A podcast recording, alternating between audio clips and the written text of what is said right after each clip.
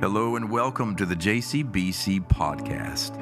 My name is Sean, and I'm so grateful that you found our podcast. Listen, the JCBC podcast is a collection of several sermons that have been preached over the years at Johns Creek Baptist Church. I pray that as you find these sermons and you listen to them, they would meet you where you are in your journey. And I trust that God will do something in these words to lift up your head, if only for a little while. So go ahead and subscribe to us and follow along.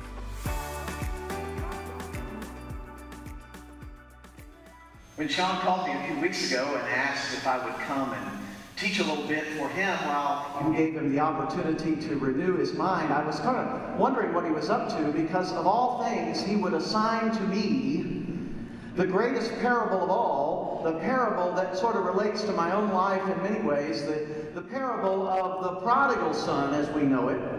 Uh, a parable about lost and found. Because as Sean knows from our time in East Tennessee, at least for the short time that we were together there, he knows, and I just want to kind of get this out of the way as I begin with you. I am very much an expert loser. Is that all right? that I am born with the ability to lose things. Uh, whether it's keys or coats or books or whatever. In fact, this sort of runs in my family that I have boys who like to lose things as well. In fact, uh, a few weeks ago when I was picking up my son from, uh, from swim practice, they're both swimmers. It was on a Friday night. I was running late from hanging out with some of my friends uh, late on a Friday afternoon and sort of rushing over. And my younger son, whose name, was, whose name is Drake, he's standing out there on the curb uh, looking for his dad to come pick him up. And I put him in the car. I said, Do you have everything? And I, of course, you know, he's nine, and no, he didn't have everything. But I didn't take time to ask if he had everything in his bag. And about halfway home, I said, Drake, do you have your shoes with you? No, Dad, I left my shoes. Now, these are not just any shoes, these are red and black Under Armour shoes. That somewhere along the way in the book of nine year old boys, every nine year old boy has to have a pair of red and black Under Armour shoes, right? So I called back to the to the place where we were practicing, and uh, I asked the, the nice woman, they had just closed, would you go and look for the shoes? The shoes were nowhere to be found. She looked three times.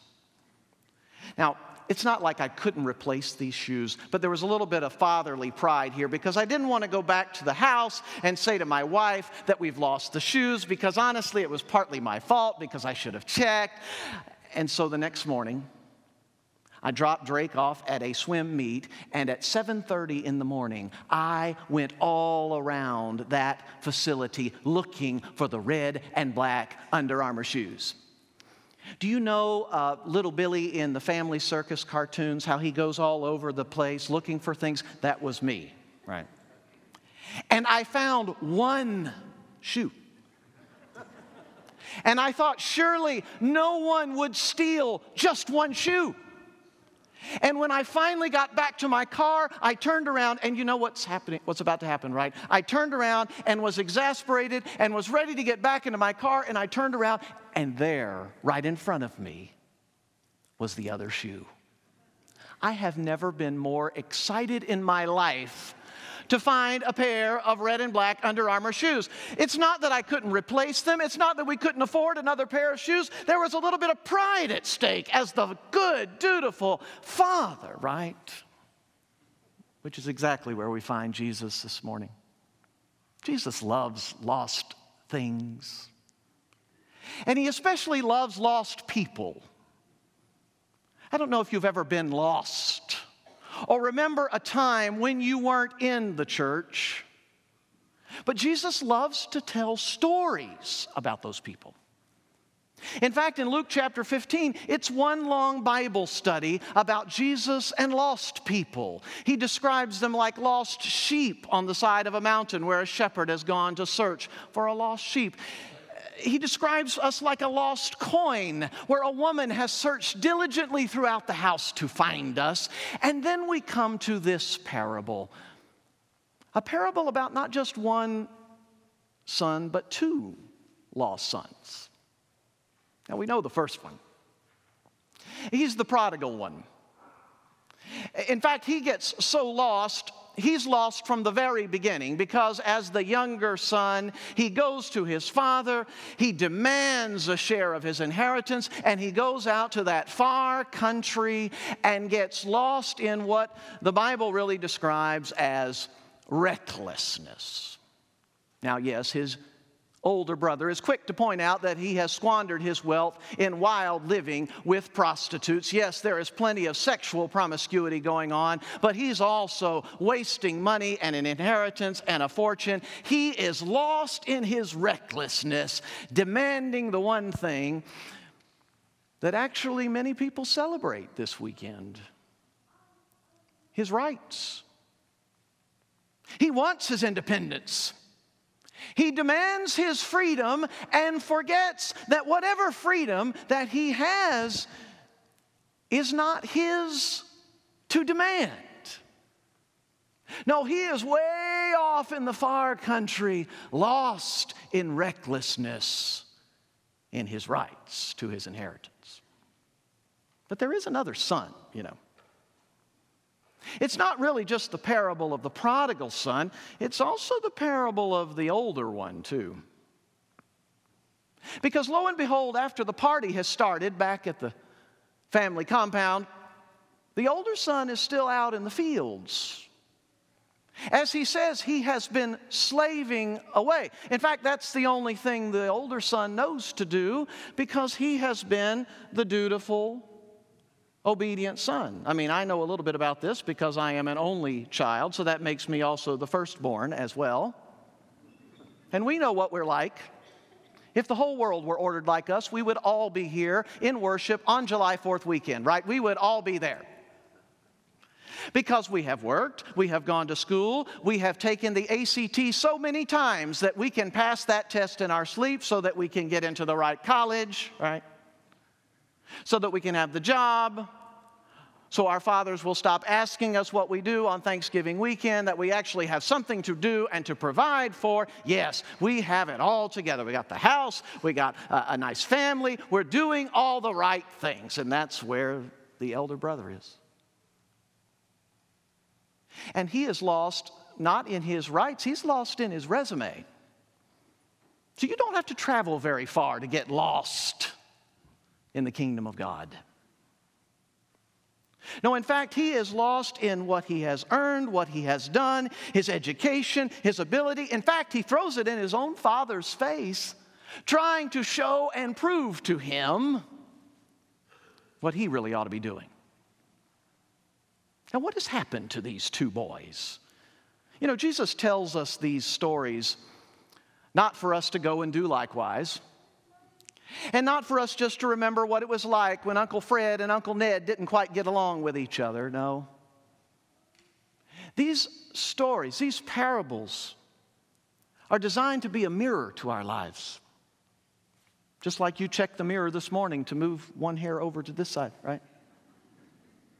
Jesus wants us to reflect and gaze and to change, as your pastor has been talking about, the narrative, the story of your life, the plot line that something else is going on and breaking into the real world of your family dynamics. Jesus wants to show us how we really are. In fact, that all of us have this condition.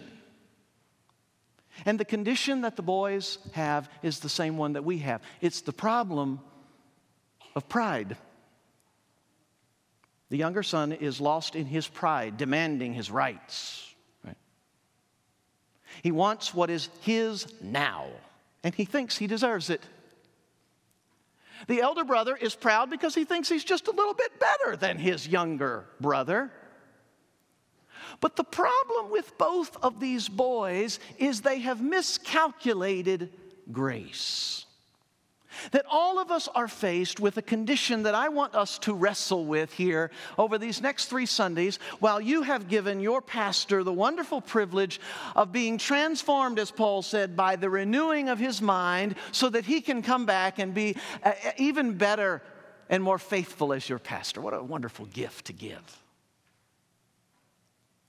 But as we journey together through this parable, I want you to realize something that we spend an awful lot of time and effort and energy trying to earn back what God has already given us. And the father tries to explain it simply this way to these boys. Notice verse 31. What he says to his older son could have just as easily been said to the younger son before he gave his life to him. Notice what he says in verse 31 Everything that I have is yours. I want you to just say that phrase with me. Everything I have is yours. Say just one more time, right? Everything I have is yours. Now, I would invite you over the three weeks that we are together to just speak those words every morning. Because what the Father wants to introduce the boys to is a whole dimension to God's grace that we who are products of the South sometimes miss in our desire to make the world a better place. That before you were born, God knew you. Before you ever took that first job and lost all that retirement fund in 2008, before you ever tried to get into honors courses at the high school. Everything I have is yours. That means that everything that you have right now is a gift. It doesn't mean that somehow someone else's life, if they don't have quite what you have, that God has been punishing them. No. Nor does it mean if you have just a slightly better place to live that somehow God has been blessing you. Just no, no, that's really not how it works. Everything from the very beginning, the very breath that you breathe, is a gift to you from God. It is all grace.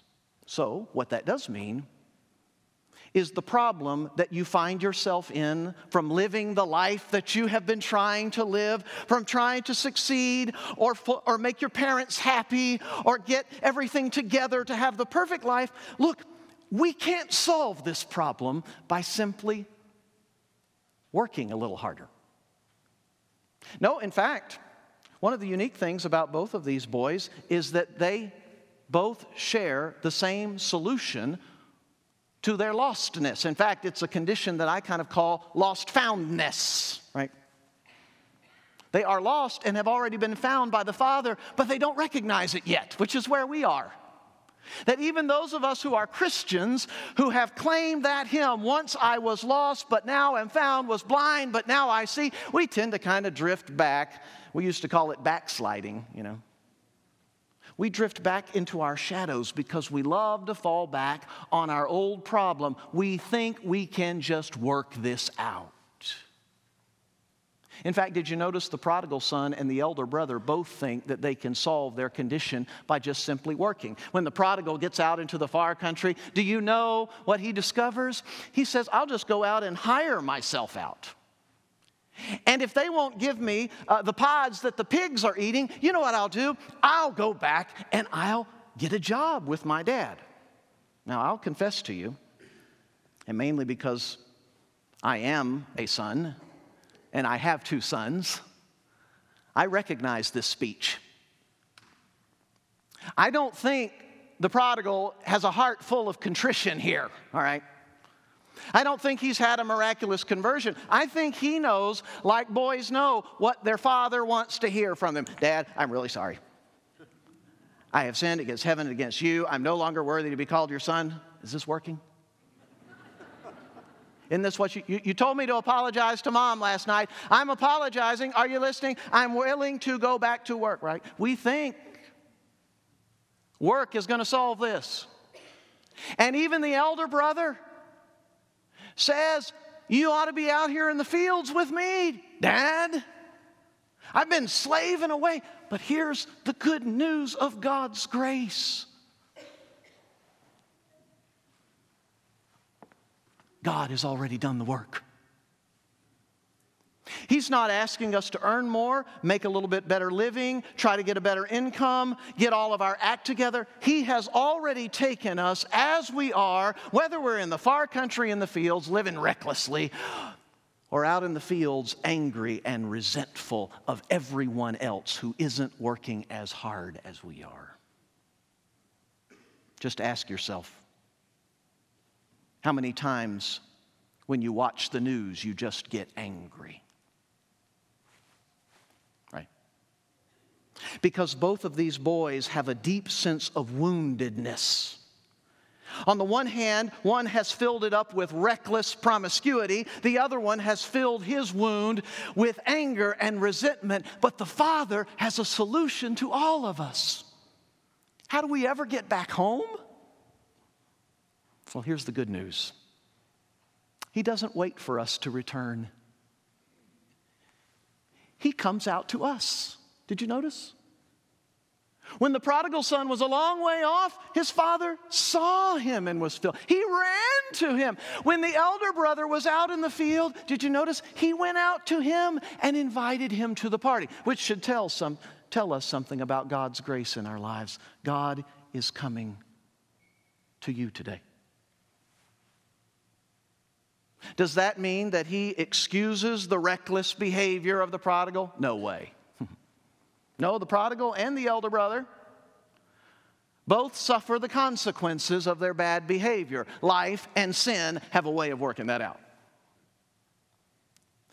What the father does is he goes out to both sons and invites them to experience the only way that we can journey home to God's grace the power of surrender. That we in our brokenness would become deeply dependent upon God. What that means is to recognize in our own lives we are always going to be dealing with the prodigal son and the elder brother in our families, in our lives, in our homes, in our hearts. We are never going to quite get over this, folks.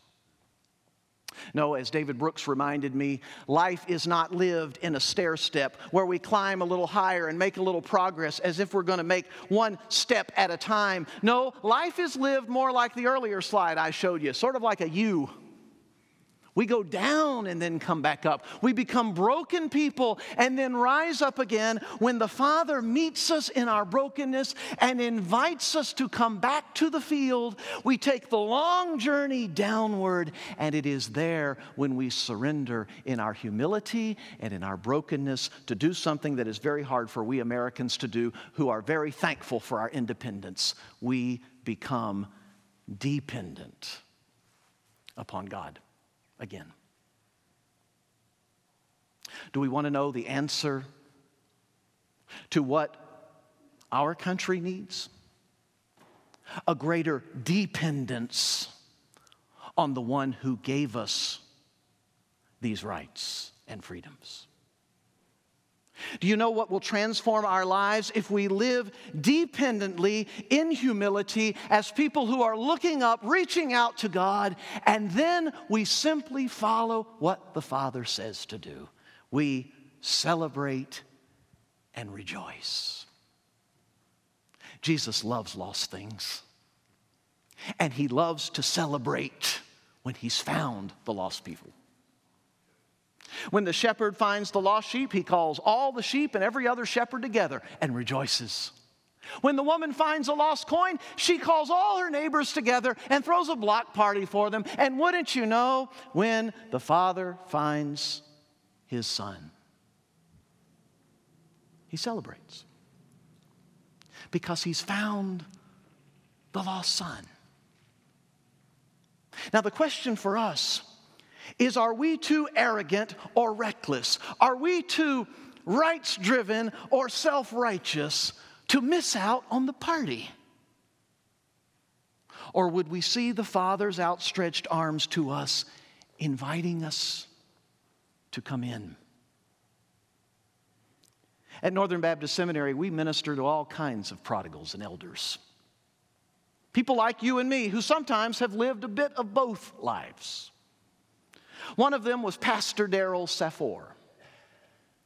Pastor Daryl grew up in the life of the elder brother. He grew up on the south side of Chicago, and his parents wanted him to avoid some of the problems of the inner city, so they put him in a private Christian school. There he learned to play the piano and to develop his talents. He was going on to music school and to be a concert pianist until he found that the prodigal was inside him too. He fell into drugs and alcohol found his way into a ministry associated with our seminary called the Hope House. It's in on the west side of Chicago, a part of the Lawndale Community Church. They cleaned him up, got him back on his feet. And just when he was about to get out and be independent again, Daryl relapsed. But there was one person in his life that would not give up on him.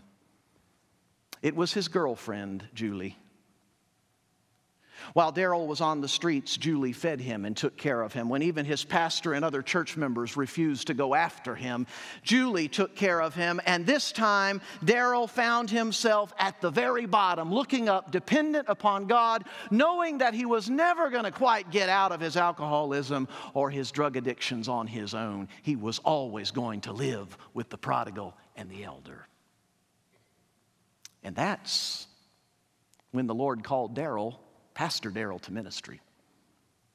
After returning to the Hope House and getting out, he joined us at Northern Seminary taking Master of Divinity classes. He graduated in about four or five years. He became the intern pastor and then the associate pastor.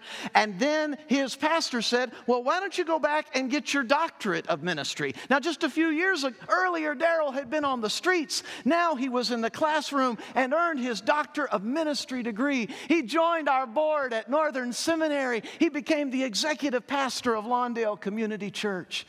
And the last time that I saw Pastor Daryl was two or three weekends ago. He came to our board meeting and then attended our commencement ceremony, hugged all the graduates who came out of Lawndale Community Church, preached a sermon on Sunday morning, just like I'm doing today, just a few Sundays ago. And then that night, Pastor Daryl had a heart attack and died. 49 years old. And five days later, we gave Pastor Daryl Safor a homegoing service like none other. For three and a half hours at the Lawndale Community Church, we wept, we grieved, we hurt. But you know what we said? This son of mine was dead and is alive again.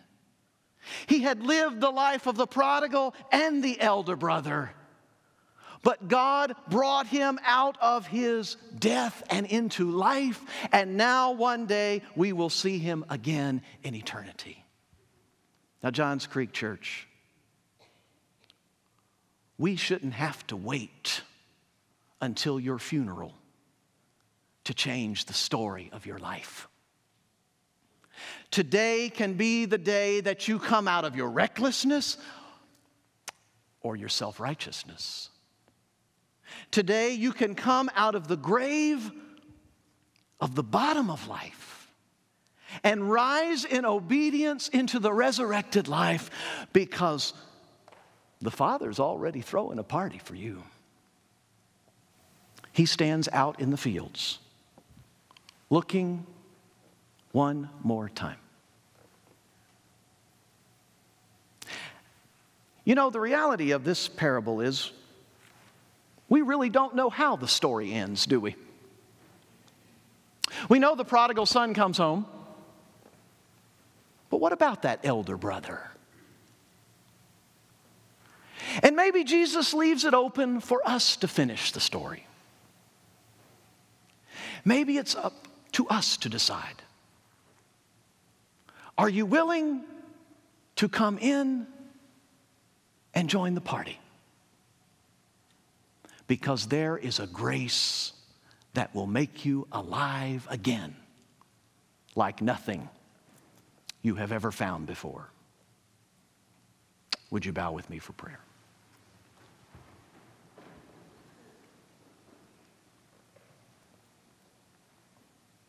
So, loving Heavenly Father, when we give you thanks for that which you have already given to us on this July 4th weekend,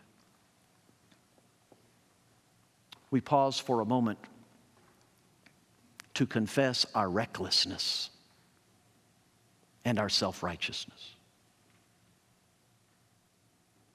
That there are times, Lord, when we have squandered the very gifts that you have given us.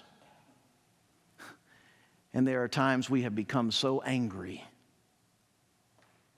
that we have let those angry decisions become deep seated resentment in our hearts. And the good news, Lord, today is you have already forgiven us, and we want to accept it. We want to do the one thing that you simply ask both both of these boys to do to receive and to recognize that you're the one in the fixing business, that you're in the process of redeeming our broken world. You ask us today to receive the very grace that you offer to everyone.